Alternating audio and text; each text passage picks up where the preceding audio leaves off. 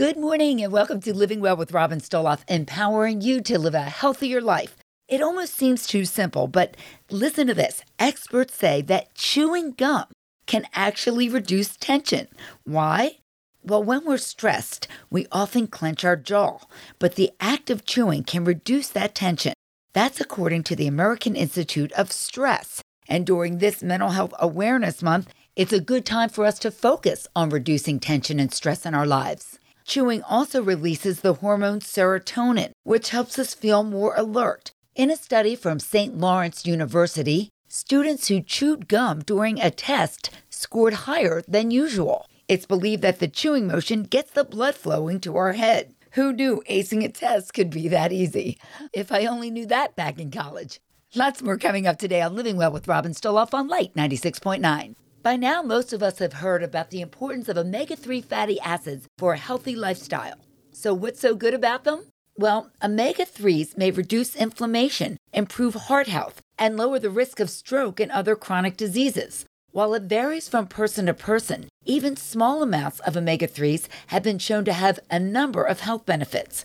And it's really pretty simple. There's no need to overhaul your entire diet to add omega 3 fatty acids. You can get omega 3s from all kinds of sources, including fish, nuts, and seeds. Add a handful of nuts or seeds to your daily diet, or plan a lean fish dinner a few days a week. Fatty fish such as sardines, mackerel, herring, and salmon are some of the best, but be sure to get wild and not farm raised. Fish oil supplements are also a viable option. Regardless of the method, it only takes a few small tweaks to get your daily recommended amount of omega 3 fatty acids. Living Well on Light 96.9. We know that sleep is great for our health and overall well being, but did you know that it also helps us to lose weight? Here with more is corporate dietitian from Nutrisystem, Courtney McCormick. So, Courtney, how does sleep affect our weight?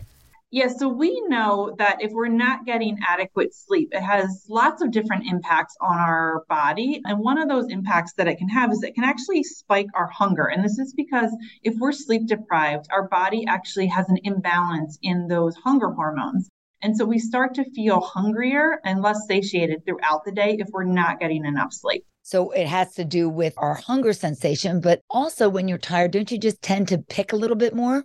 You do. You know, there's also more opportunity to pick too, right? Because you're not sleeping. So if you're up late at night, especially for those people that find that they might be those late night snackers, there's more opportunity to choose foods. And then also when we're sleep deprived, we also go for those foods that we just intuitively know are going to give us that quick energy. The problem with that is those foods are often those foods that are also really high in calories, high in fat, and high in added sugars yeah, nobody really is craving carrots or broccoli, right? Unfortunately.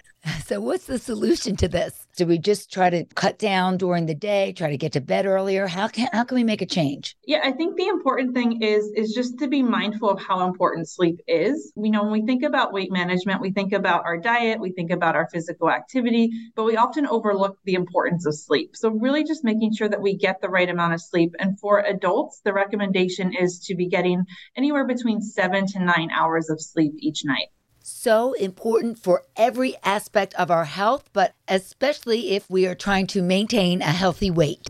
Another reason to get a good night's sleep. Thanks so much for joining us, Nutrisystem corporate dietitian Courtney McCormick. And you are living well on Light 96.9. Household chores are part of life, but they're not always great for our relationship.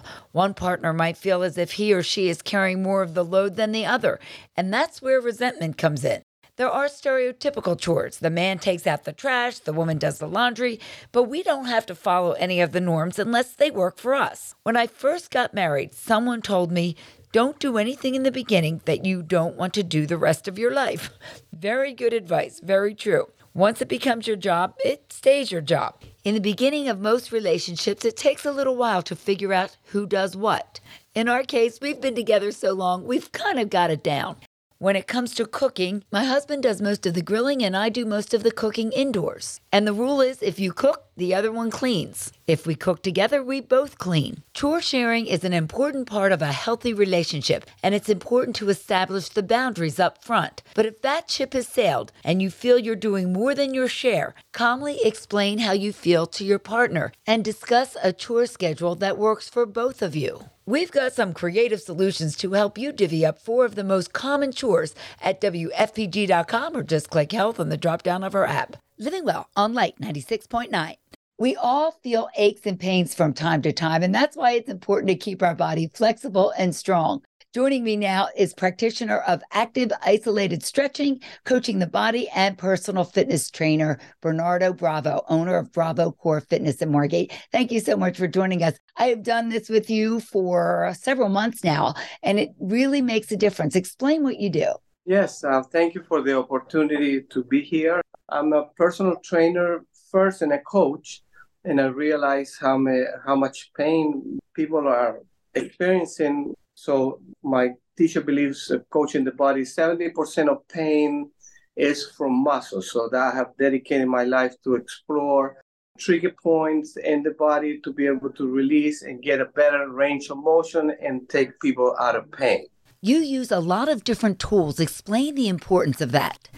Yes, so um, stretching, which is lengthening, it will show me the lack of range of motion. So then when I identify the group of muscles, I'm going to use either uh, electrical point stimulator or I will use uh, cupping or I will use vibration, percussion, distraction to have the nervous system release this stronghold, these uh, tight spots and you work with athletes and just regular everyday people, right? Yes, we have done a few of the running backs from the Eagles. Well, if it can work for Eagles running backs, it can work for us. It does make you feel better and looser. I have issues with my knees and with my back, and this really helps. Where can people get more information? Bravo Core Fitness is our website, and our phone number is 215 237 6718. And again, the website is bravocorefitness.com. Thanks so much, Bernardo Bravo of Bravo Core Fitness in Margate. And you are living well on Light 96.9. Household chores are part of life, but they're not always great for our relationship. One partner might feel as if he or she is carrying more of the load than the other. And that's where resentment comes in.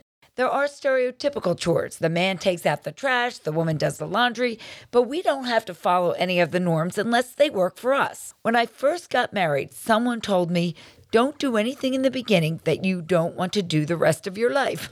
Very good advice, very true. Once it becomes your job, it stays your job. In the beginning of most relationships, it takes a little while to figure out who does what. In our case, we've been together so long, we've kind of got it down. When it comes to cooking, my husband does most of the grilling and I do most of the cooking indoors. And the rule is if you cook, the other one cleans. If we cook together, we both clean. Chore sharing is an important part of a healthy relationship, and it's important to establish the boundaries up front. But if that ship has sailed and you feel you're doing more than your share, calmly explain how you feel to your partner and discuss a chore schedule that works for both of you. We've got some creative solutions to help you divvy up four of the most common chores at WFPG.com or just click health on the drop down of our app. Living Well on Light 96.9. Protein bars are promoted as healthy snacks, but many of them are high in sugar and calories. One solution? Make them yourself. You can control the ingredients and tailor them to your specific goals. For example, if you're trying to increase your intake of healthy fats, you can add nuts or seeds. Or if you're trying to cut down on sugar, you can use sugar free protein powder. If you'd like a little bit more protein in your diet, you can add some more of that. By making protein bars yourself at home, you can avoid all the unhealthy additives and fillers of bars bought at the store. Add everything you want and need and nothing you don't. To get you started, we have some tasty and nutritious protein bar recipes on our health page at WFPG.com or just click health on the drop down of our app.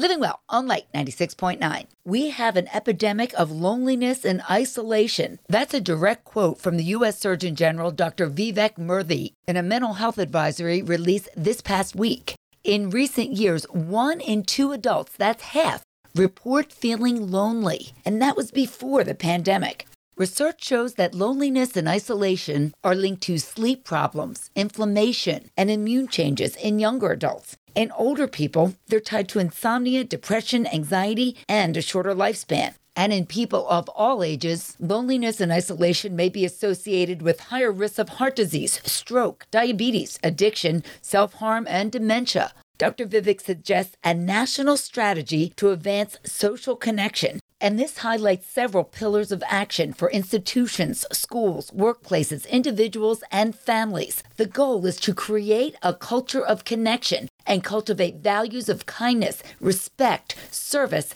and commitment to one another. That's always a good thing. The advisory also recommends taking time out of each day to connect with a friend or family member, practice service and gratitude, and reduce actions that lead to disconnection, such as harmful social media use or time spent in unhealthy relationships. During this Mental Health Awareness Month, this couldn't come at a better time. See the Surgeon General's report at WFPG.com or just click health on the drop down of our app.